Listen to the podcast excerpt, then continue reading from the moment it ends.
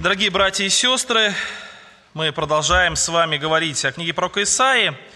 И сегодня будет тема, которая основана на 46-47 главах.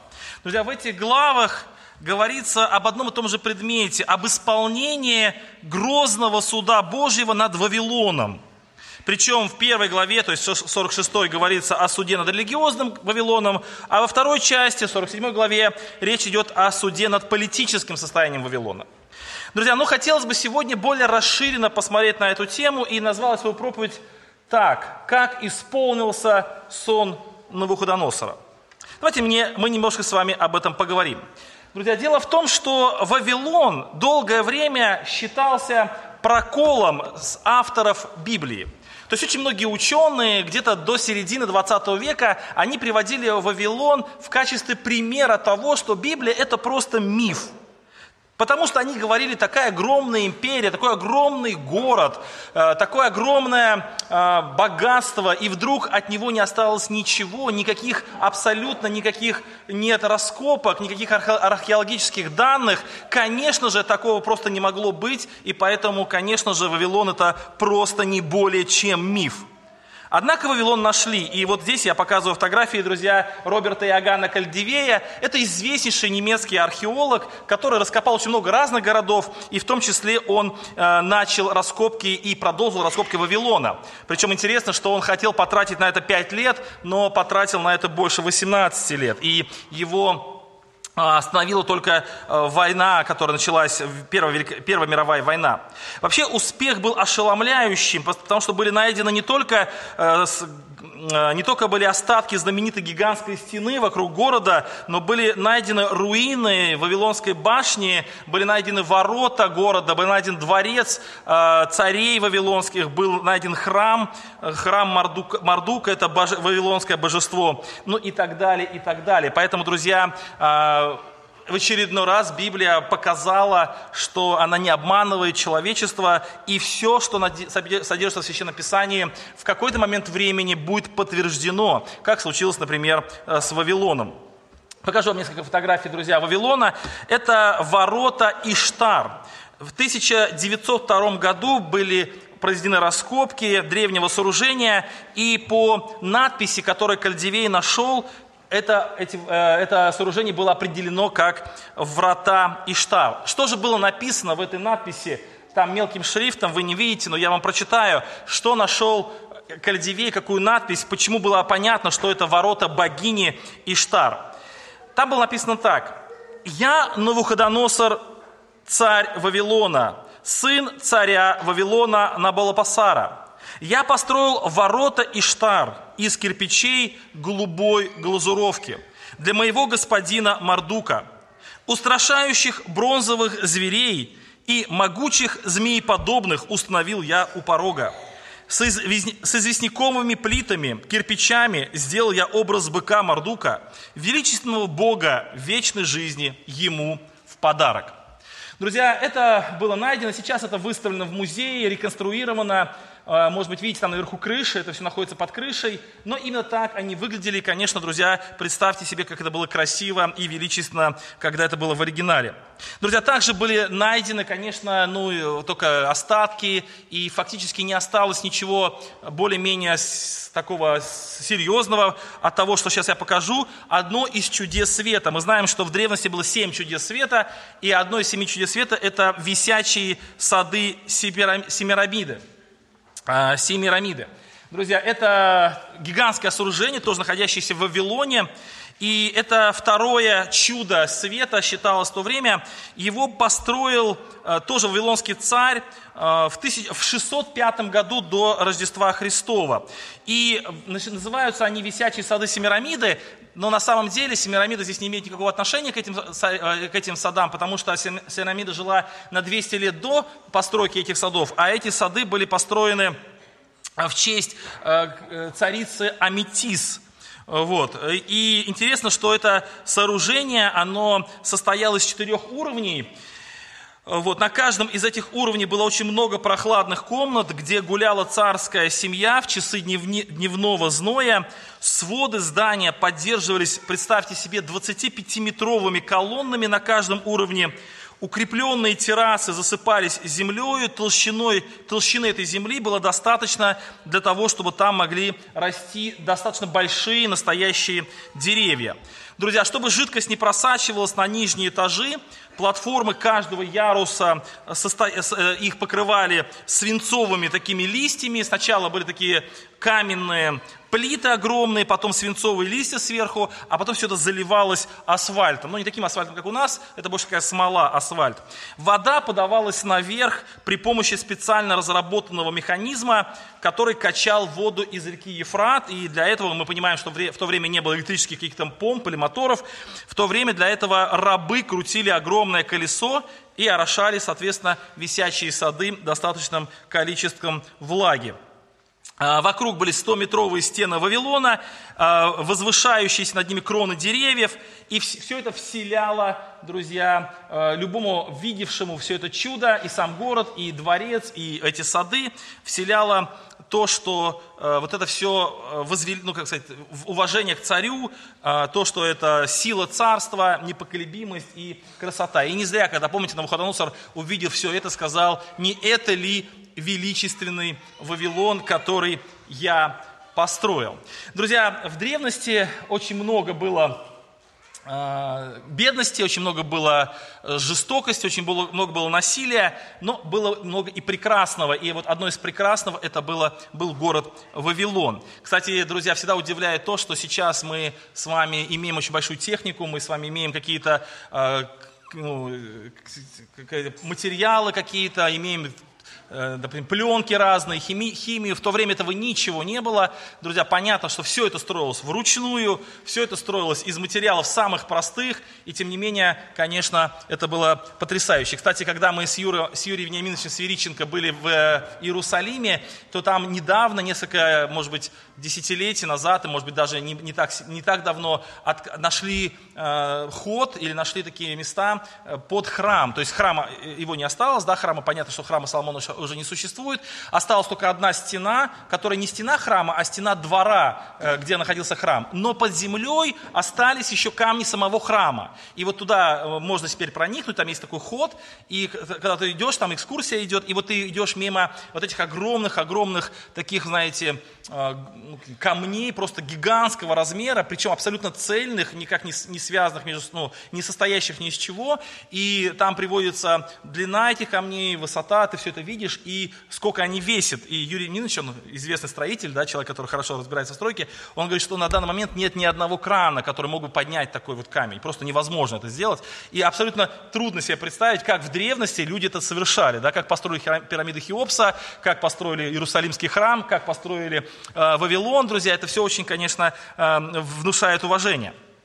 Итак, друзья, я немножко вам рассказал об истории Вавилона. Итак, Вавилон – это величественный город, это величественная, могущественнейшая империя, и она была э, долгое время неизвестна людям, известна только по преданиям каким-то, по библейским э, повествованиям, но уже сейчас, конечно, историки абсолютно не сомневаются в том, что существовал Вавилон, найдено огромное количество доказательств, огромное количество письменности, огромное количество документов, ну и в том числе найдено очень много а, сделано раскопок.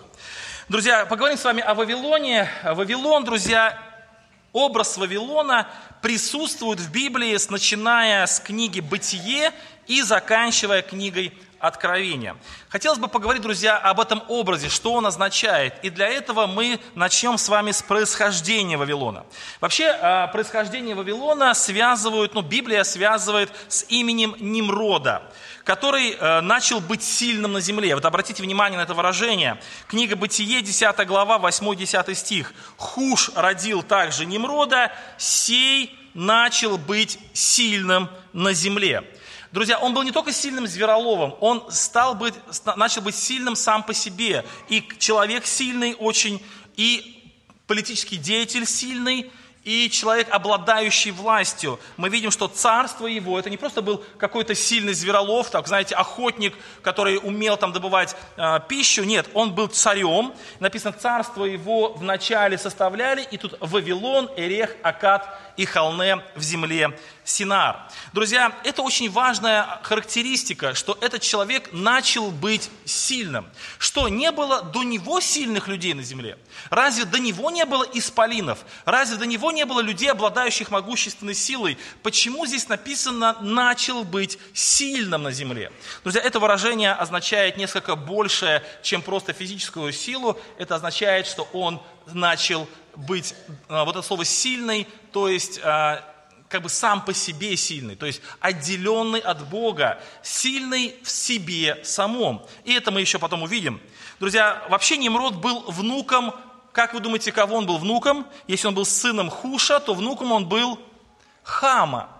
Это был внук Хама. И имя Немрод переводится на русский язык как слово «восстанием против» восстание против. И вот именно Немрод – это э, тот, который заложил основание вот этому царству, которое на протяжении всех веков и до самого сегодняшнего момента, друзья, до сегодняшнего дня, это царство, восстающее против Бога. Это царство, говорящее о том, что мы сильны сами собою. Наша сила в нас самих. Мы Немроды, которым не нужен Бог.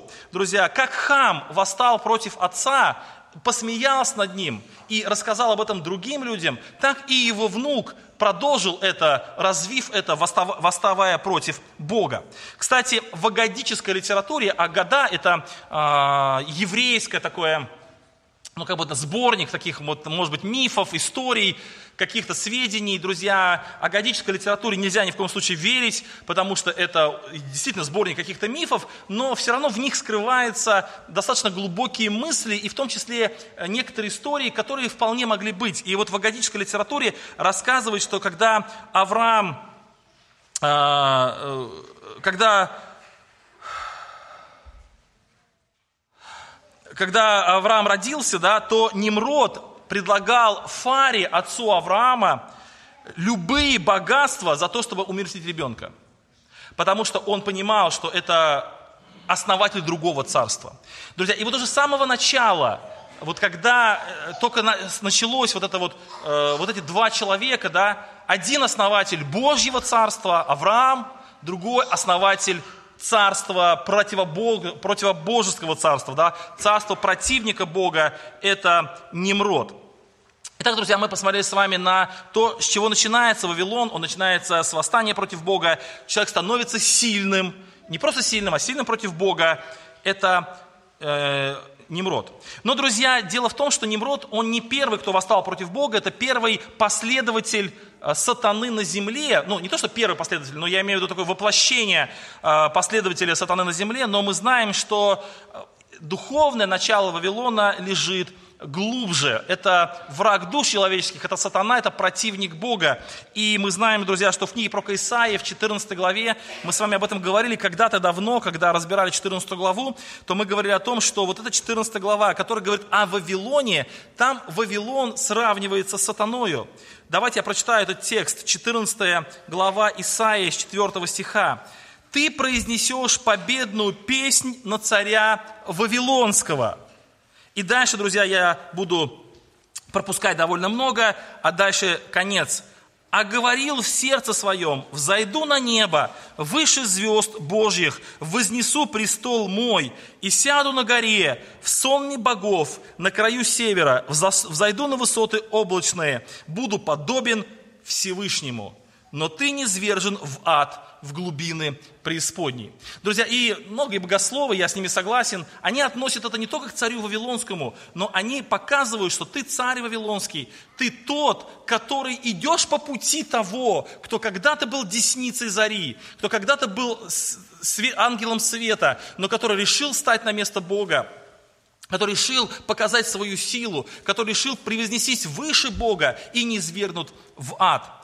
Друзья, вообще Библия, она им использует такой язык. Вот помните послание Иакова, например, когда написано, что вы распяли праведного, ну, понятно, что автор э, послания Иакова, Иаков, он обращается к людям, которые не распинали Иисуса Христа, это очевидно, но он пишет, что вы распяли праведного, то есть он имеет в виду, что ваше поведение, ваш образ жизни, ваша система ценностей, вот такова же, как у тех, кто распял праведного, то есть распяли Христа. И если бы вы были там, то вы были бы в числе распя...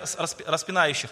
То есть Иаков как бы связывает э, людей, которые живут сейчас и которые не виновны в смерти Христа, он их связывает с теми, кто распял Христа, потому что они одинаковы по духу, по своему, по своему поведению.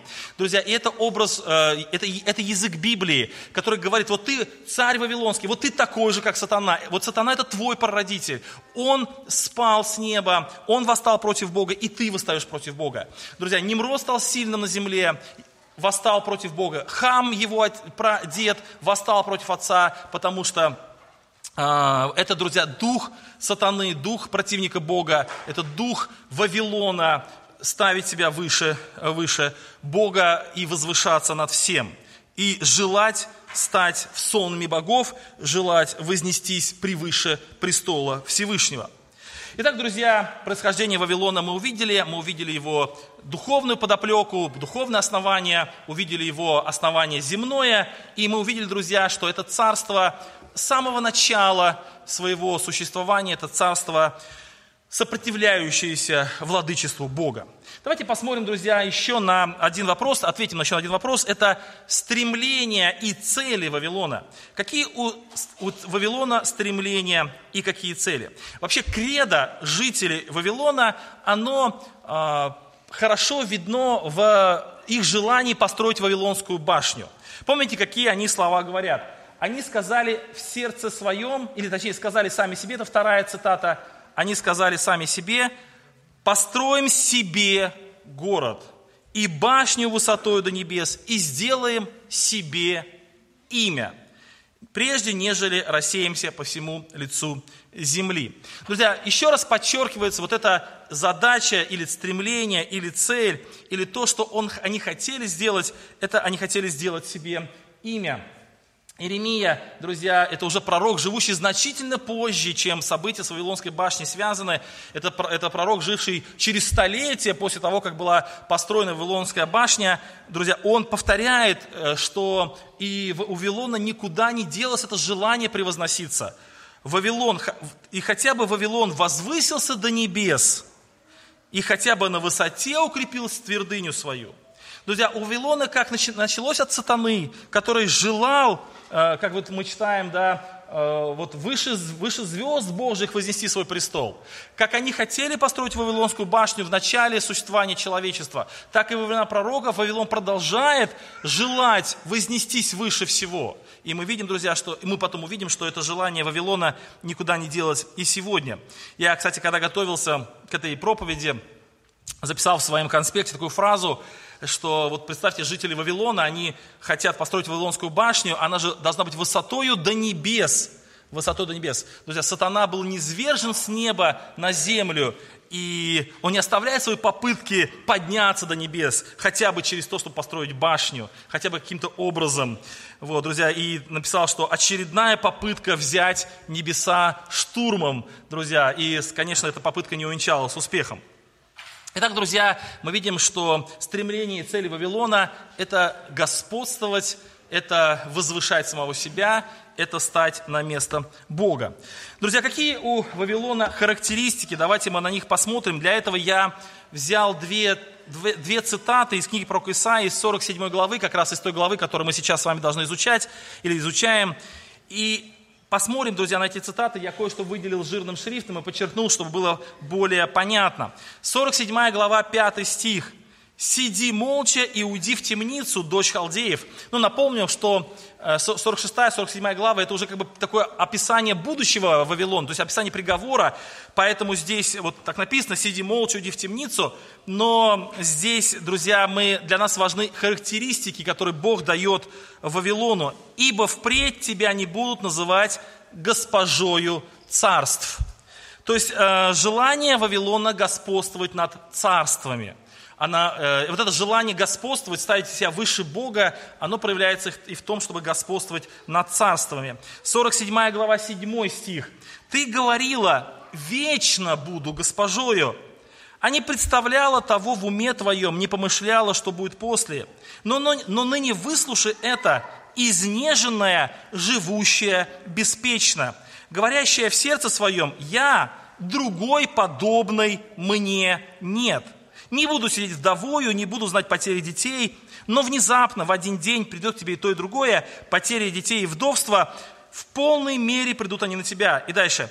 Несмотря на множество чародейств твоих, на великую силу волшебства твоего, ибо ты надеялась на злодейство твое, говорила, никто не видит меня, мудрость твоя и знание твое, они сбили тебя с пути.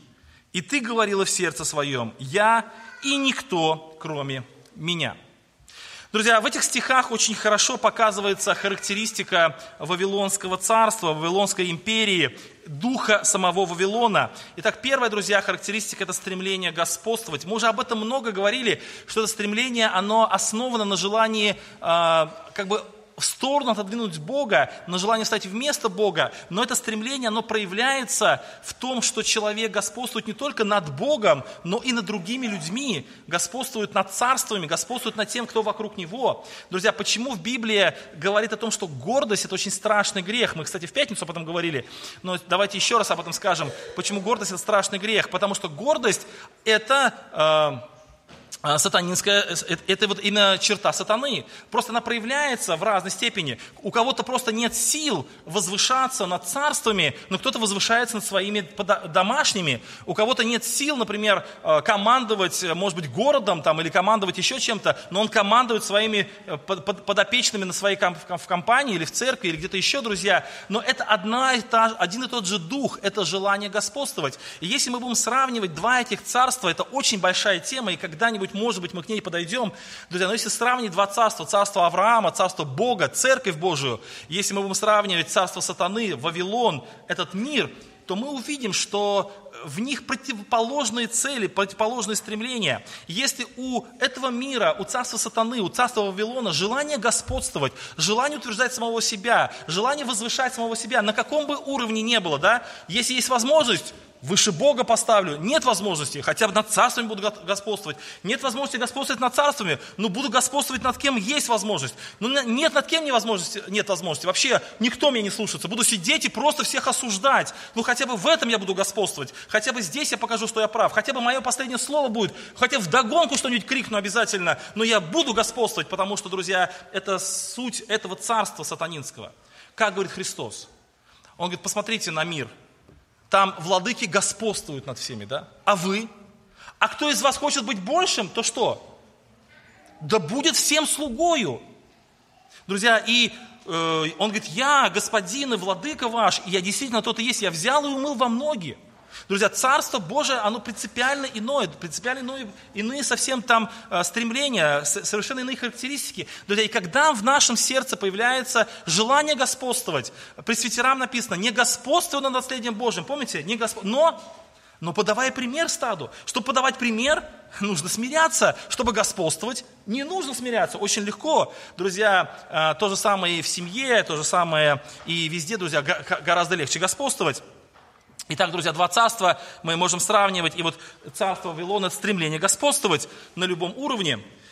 Роскошь и праздность, изнеженная, живущая беспечно. Друзья, если мы читаем э, Новый Завет, мы читаем описание Царства Божьего, не только Новый Завет, с самого начала, когда Бог создал человека в раю, когда человек поместил Бог в Эдемский сад, Он ему какое повеление дал? Возделывать этот сад, возделывать его. Друзья, созидающий труд – на пользу ближнего, созидающий труд на пользу Божьего Царства. Это хорошее времяпровождение, это то, ради чего Бог сотворил человека. Друзья, э, для чего человек сейчас живет, или для чего человек живет в Вавилоне, ему обещают, что ты будешь ничего не делать.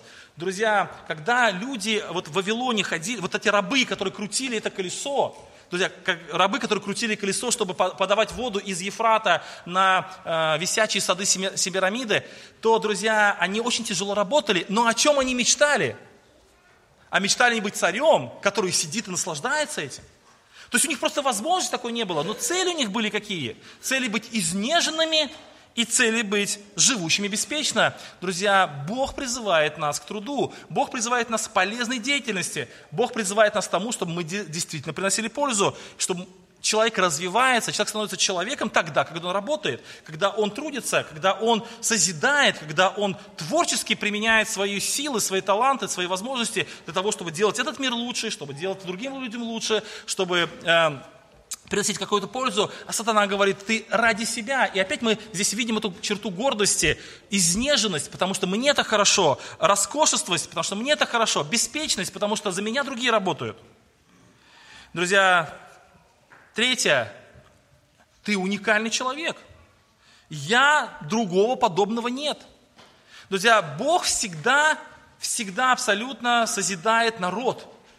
Сатана созидает личность, ну якобы. На самом деле, конечно же, нет. Личность человека развивается только в народе. Я уже много-много раз говорил, что у нас вот есть части тела, у нас есть мизинец, например, нос или ухо. Друзья, они очень друг от друга отличаются. Например, ухо совершенно не похоже на мизинец. Друзья, но это отличие, это уникальность, она возможна только в рамках тела. Если мизинец оторвать от тела, извините такие подробности, и положить рядом на стол, то он через некоторое время перестанет быть уникальным и превратится в, в, в гниль, как и все прочее. Друзья, Бог созидает всегда свой народ.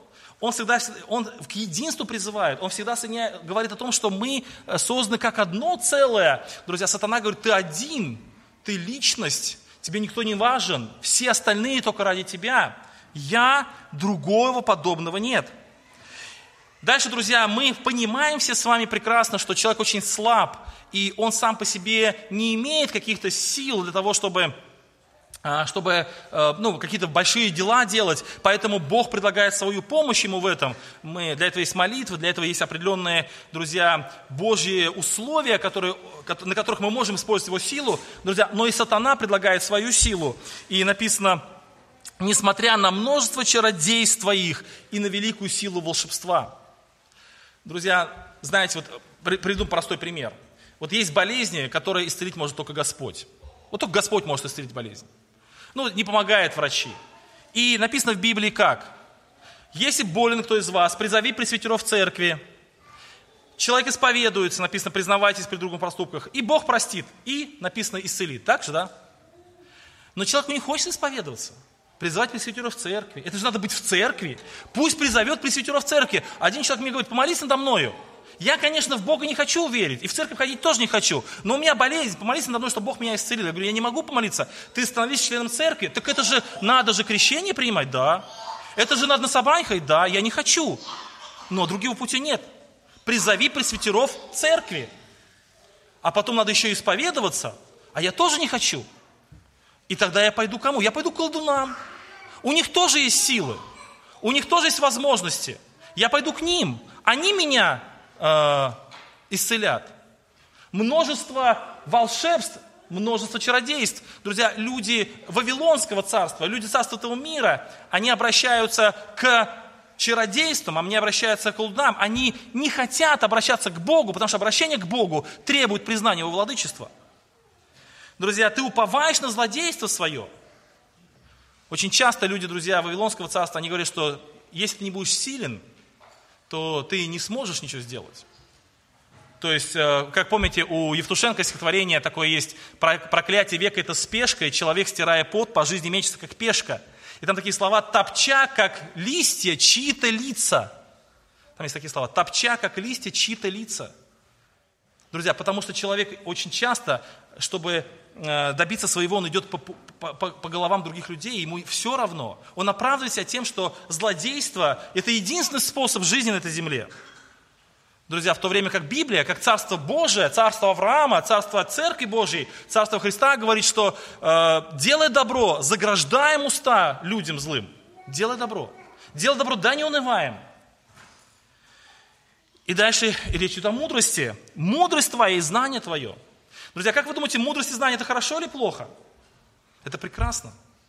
Это здорово, когда мы знаем, когда мы умеем что-то делать, когда мы мудры. И Библия, она учит нас этому. И в Царстве Божьем действительно э, восхваляется мудрость. И призывает человека к знанию, но мудрость и знания не оторваны от контекста Божьего всемогущества, от контекста Божьего владычества, от контекста Божьего устройства этого мира. Написано, большая мудрость довела тебя до безумия. Это говорит э, Павлу человек. Но, друзья, на самом деле э, царь так сказал, потому что он не понимает истинную мудрость Божию. Истинная мудрость Божия, она возвеличивает Бога. Сейчас некоторые люди говорят о том, что если ты хочешь быть по-настоящему умным человеком, ты не можешь быть верующим. Образованный человек не может быть верующим. Друзья, это все неправильно. Наоборот, настоящая мудрость, настоящее знание, истинная мудрость, она, человек, она восхваляет Бога, но вавилонская мудрость, она оторвана от контекста Божьего величия.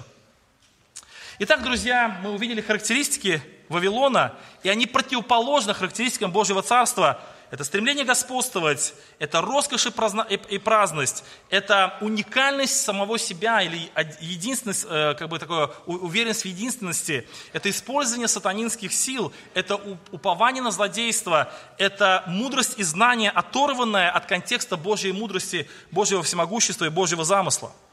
Итак, друзья, Вавилон – это образ царства. Прочитайте, пожалуйста, внимательно вот то, что я написал – а Вавилон – это образ царства, альтернативного царства Бога. Это то царство, которое сатана предлагает взамен того царства, которое созидает Бог. И сейчас мы подходим, друзья, к названию моей проповеди «Исполнившийся сон Навуходоносора». Вы помните, когда Навуходоносору, царю Вавилонскому, приснился сон, и он в этом сне увидел истукана. Друзья, этот истукан, э, как бы смысл этого истукана истолковал пророк Даниил. И он говорит о том, что золотая голова – это ты. Это Вавилонская империя. Но когда ты умрешь, то на смену тебе придет серебряная грудь. Это Медоперсидская империя. Друзья, это не моя выдумка, так потом объясняется в самом Священном Писании. Потом медная – это греческое господство уже – Друзья, если смотреть, если смотреть на империи, то сначала Вавилонское царство, потом было Мидопесидское царство, потом Греческое царство. И Греческое царство уже названо медным, оно не золотое царство.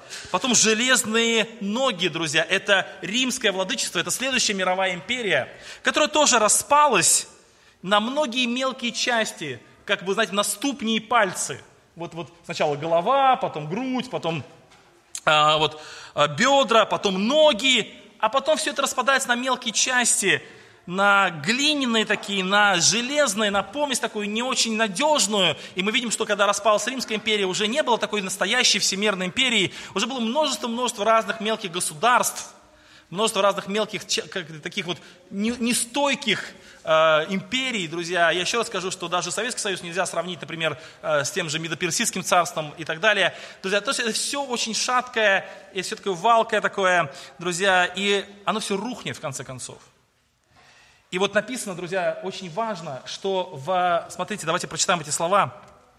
Тут написано, что в одни тех царств небесный Бог воздвигнет царство, которое вовеки не разрушится. И царство это не будет предано другому народу. Оно сокрушит и разрушит все царства, и само будет стоять вечно, так как ты видел, что камень отторгнут был от горы не руками, и раздробил железо, медь, глину, золото и серебро. Великий Бог дал знать царю, что будет после него. И верен этот сон, и точно истолкование его. Книга Даниила, 2 глава, 44-45 стих. Друзья, то есть Бог говорит, что когда эти царства еще будут существовать, когда эти ноги, когда вот эти еще ступни с этими пальцами, они еще будут в этом мире существовать, когда еще царства будут, в этот момент времени Бог уже параллельно им, в этот момент времени, в одни тех царств, Бог создаст новое царство. Это царство, это исполнилось, э, когда Христос пришел на землю, и Он стал царем. Друзья, Он воцарился – и это Царство Небесное, оно уже приблизилось к народу израильскому, когда пришел Христос. И когда Христос был распят, и когда Христос воскрес, написано, дана мне всякая власть и на небе, и на земле. Не в будущем будет дана, уже дана. Он уже царь, он уже владыка, он уже Господь того царства, которое, которое создалось, э, э, Царство Божие во времена Иисуса Христа. Но какой-то период времени существует два царства. Царство Вавилона – царство этого мира, оно продолжает существовать, оно продолжает развиваться, и Царство Божие, которое тоже существует, и которое тоже развивается. Друзья, мы еще к этому чуть вернемся. Давайте еще немножко посмотрим, какие принципы и ценности Вавилонского царства э, сейчас мы наблюдаем. И об этом написано в книге Откровения, друзья. В книге Откровения написано, что принципы ценности царства Вавилонского, смотрите, Откровение 18.3. «И цари земные ну там про Вавилон написано, любодействовали с нею. Дальше написано, и купцы земные разбогатели от великой роскоши ее. И написано, город великий, Вавилон, потому что яростным видом блуда своего наполнил, наполнил все, все народы. Друзья, и я вот так нарисовал такую схемку, что э, принципы и ценности Вавилона, они продолжают, они никуда не делись, они продол, он продолжает, как сказать, свое влияние распространять. И мы видим, что на политическое а, на политику, друзья, земные цари любодействовали с ней. Почему мы, как христиане, а, исповедуем идею, что нам не дело, нет места в политике? Друзья, потому что политика невозможна без принципов Вавилона. Если кто-то из вас считает, что можно стать политическим деятелем и при этом быть э, человеком Божьего Царства, человеком, исповедующим смирение, честность, человеком, исповедующим, исповедующим э, доброту, то вы глубоко заблуждаетесь. Можете прочитать, кстати, книгу Лескова, называется «Однодум». Небольшая повесть, прекраснейший рассказ про Александра Рыжова, такого человека, который с детства у меня имел одну только мысль, один только однодум, только Бог. Друзья, и мы видим, как этот человек смог даже восторжествовать, ну, как бы сказать, Бог его, что ли, поднял даже над, над губернатором. Но это все э, либо исключение, либо вообще некая такая сказка, которую написал Лесков. В реальной жизни человек, мы понимаем, что политика – это пропитана вавилонским духом. Она пропитана там этим духом. Можно послушать речи политиков, друзья, мы увидим, что там царствует насилие, э, зло, царствует самолюбие и так далее, и так далее. Э, Никола Микаавель написал замечательную книгу, называется «Государь», в котором он описывает, что единственный принцип политики – это принцип э, силы. Когда вот иногда сейчас говорят, что а справедливо ли поступают политики, или справедливо ли поступает то или иное государство? Друзья, Макиавелли, который написал свою книгу несколько сотен лет назад, он как бы посмеялся над этим вопросом, он сказал, слушайте, когда вы говорите о справедливости, вы не должны это говорить о государстве. Слово государство, слово справедливость – это несовместимые вещи. Друзья, бизнес и купцы земные разбогатели от великой роскоши ее – Друзья, я убежден в том, что сейчас, на данный момент, Бог еще дает нам милости вести бизнес, ну или возможность, дает нам милость иметь возможность вести свои дела честно, иметь бизнес честно. Друзья, мы сейчас можем заниматься э, продажей, покупкой, стройкой, там, ремонтом, и при этом сохранять принципы Царства Небесного, быть сторонниками Царства Божьего. Друзья, у нас эта возможность еще существует – есть такая, такое предположение, что когда написано, что не будет ни покупать, ни продавать, э, то есть имеется в виду, что будет такая ситуация, что уже нельзя честно ничего делать. Ну, это отдельная тема. Друзья, и сейчас еще есть такая возможность, но все равно, когда идет речь о великом богатстве, разбогатели, написано, купцы разбогатели до роскошества, ну, до того, чтобы стать рос, роскошь, обладать роскошью, друзья, я думаю, что мало кто в это верит, что возможно это сделать честно. Или живя по принципам Божьего Царства, можно ли стать человеком, а, который, а, вот, ну как вот написано здесь, роскошь, разбогатели от роскоши. Друзья, у каждого человека, я знаю, я знаю очень крупных бизнесменов, которые свидетельствовали о том, что их жизнь постоянно борьба и борьба с компромиссом, потому что мир полон вавилонского влияния. Друзья, дальше идет о нравственности. Кто-то скажет, ну политики, бизнесмены, это не мы, мы с вами простые люди. Написано, что вином блуда своего наполнило, наполнило, напоило все районы, о, все народы. Напоило все народы. И очень часто люди обвиняют правительство, обвиняют каких-то масонов, обвиняют еще кого-то, друзья. Но когда человек приходит домой, включает интернет, что он там читает, что он там смотрит, чем он занимается в свое свободное время, как он проводит свой досуг, друзья, разве в этом виноваты политики? Разве в этом виноваты бизнесмены? В этом кто-то виноват, друзья? Как ты относишься к своей жене? Как ты э, относишься к своим детям? Что ты читаешь? Как, как, вообще ты, как ты вообще живешь? Друзья, и сейчас весь мир, он действительно напоен, напоен вавилонским влиянием. И там внизу написано «Тайна Вавилона, мать блудницам и мерзостям земным». Друзья, вот как начал Немрод сопротивляться Богу, подражая сатане, как это царство развивалось и как оно пыталось царствовать над всем, так, друзья, оно никуда и не делось, перейдя в духовную сферу, распространяя свое влияние на весь этот мир. Если Вавилонский, Вавилонское царство прекратило существование в политических границах, то оно не перестало существовать как царство господства этого мира. И на политику, и на э, бизнес, и на нравственное положение всех народов, друзья. Всех народов. Вот как вы считаете, я знаю одного человека, который, ну я его не лично знаю, знаю про него, он посетил абсолютно все страны мира – вот все страны мира посетил. Сейчас, на момент времени. Вот как вы думаете, если его спросить, скажи, пожалуйста, ты видел какую-нибудь страну, куда ты приехал, и там царствует справедливость, там царствует нравственность, там люди не пьют, не обманывают, добрые, вежливые. Друзья, ни одной страны нет такой. Все народы напоены духом Вавилона. Еще, друзья, два слайда и будем заканчивать. Церковь и Вавилон – церковь и Вавилон. Друзья, я уже сказал, что в одни тех царств, в одни вот этих царств, вот этого истукана, Бог создаст свое царство. И это царство называется Царство Божие. Это царство, о котором мечтал Авраам, который предвидел его вперед. Это царство, о котором, как пишет апостол Петр, э, в которое вникали пророки, которые, вот они предсказывали о назначенной нам благодати, друзья. Это царство Иисуса Христа, это церковь. Друзья, и вот 1 э, Петра 5 глава 13 стих – Интересный момент, очень интересный стих. Петр передает привет, приветствует вас избранная, подобно вам, церковь в Вавилоне. Друзья, о каком Вавилоне идет речь? На момент написания послания не было Вавилона уже как государства, и уже не было города Вавилона. И Петр явно писал из Рима, а не из Вавилона. Друзья, исторические сведения говорят о том, что Вавилоном очень часто назывался просто мир. И Петр пишет, приветствует вам церковь, избранная, принадлежащее Богу, живущее в этом мире. Друзья, да, мы сейчас живем в этом мире. Мы живем в мире, который пропитан духом Вавилона во всех их сферах. Но, друзья, внутри этого мира находится островок, все время растущий островок Божьего Царства, в котором царствуют другие законы, другие принципы.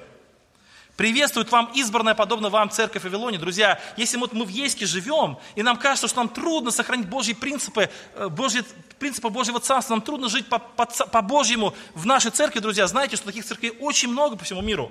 Когда-то они сольются в одно единое большое царство, когда-то Вавилон исчезнет, и будет только одно Божье царство. Друзья, но сейчас мы, знаете, передаем друг другу весточки. Вы там держитесь, вы там не унывайте, живите по, по Божьим принципам. А иногда мы слышим, что какой-то какой островок пал. И, и тогда мы скорбим. Что была церковь, хорошая церковь, и вдруг пала. Пала под натиском этого мира. Враги заполонили. Может быть, церковь осталась существовать формально, здание осталось, и люди остались. Но внутри стал царствовать Вавилон. Друзья, и это очень печально, друзья, но всегда есть церкви, которые сохранили свою верность Богу, они являются именно частью Божьего Царства. Друзья, церковь не должна смешиваться с Вавилоном написано, «И услышал я иной голос неба, говорящий, выйди от нее, народ мой, чтобы не участвовать вам в грехах ее, и как в будущем не подвергнуться язвам ее». Друзья, это речь не про будущее. Я, я вот убежден, э, у меня такое понимание откровения, что то, что здесь написано, это написано к нам сейчас. Вот сейчас, на данный момент, нас Бог призывает, в момент, когда существует два царства, царство Вавилона и царство церкви, царство Бога, друзья, чтобы нам не связываться, не пересекаться – Друзья, и мы видим, что будущее, будущее Вавилона, оно пред, пред, ну, предначертано. Будущее Вавилона определено, и это будущее, друзья, оно к погибели. Исайя 46-47 глава, которую мы с вами читаем, они э, так говорят, смотрите, 46 глава, «Пал вил, ну, Вавилон, не звергся нева». 47 глава, «Сойди во прах, дочь Вавилона». Ну и в этих главах очень много об этом сказано. Но кроме этих глав Исаи, Исаия 21 глава, пал, пал Вавилон, все идолы богов его лежат на земле разбитые. Исайя 46, 47 глава, ну я уже читал, да? Откровение 18.2. И воскликнул он сильным голосом, говоря, «Пал, пал Вавилон, великая блудница, сделался жилищем бесов, пристанищем всякому нечистому духу, пристанищем всякой нечистой, отвратительной птицы». Друзья, это гиена огненная, вот, вот будущее. Вавилон стал пристанищем всякой нечистоте, вся нечистота туда, вовне, там, где плач и скрежет зубов, вот туда вся, вся нечистота. Друзья, а что с церковью Божией? Зеленая плашечка такая – и услышал я громкий голос на земле. Ныне настало спасение и сила Царства Бога нашего и власть Христа Его. Я уже вам показал, что это исполнилось в момент прихода Христа. Вот когда Христос пришел, вот тогда настала Его власть. Но, друзья, дальше будет больше. И написано, седьмой ангел вострубил, и раздались на небе громкие голоса, говорящие, царство мира соделалось царством Господа. Если когда воцарился Христос, Вавилон еще продолжает существовать, если когда церковь живет, Вавилон еще торжествует свою власть во многих, то придет время, когда он будет повержен, и царство мира соделает царством Господа. Друзья, мы с вами живем во время двух царств. Еще Августин Блаженный э, написал, э, помните, наша молодежь о нем рассказывала, написал такую книгу, называется град Божий. И в этой книге он вот эту же мысль развивает о том, что существует два града. С самого начала, с самого рождения человечества, друзья, существует два царства. Царство Бога и царство альтернативное Божьему сатаны.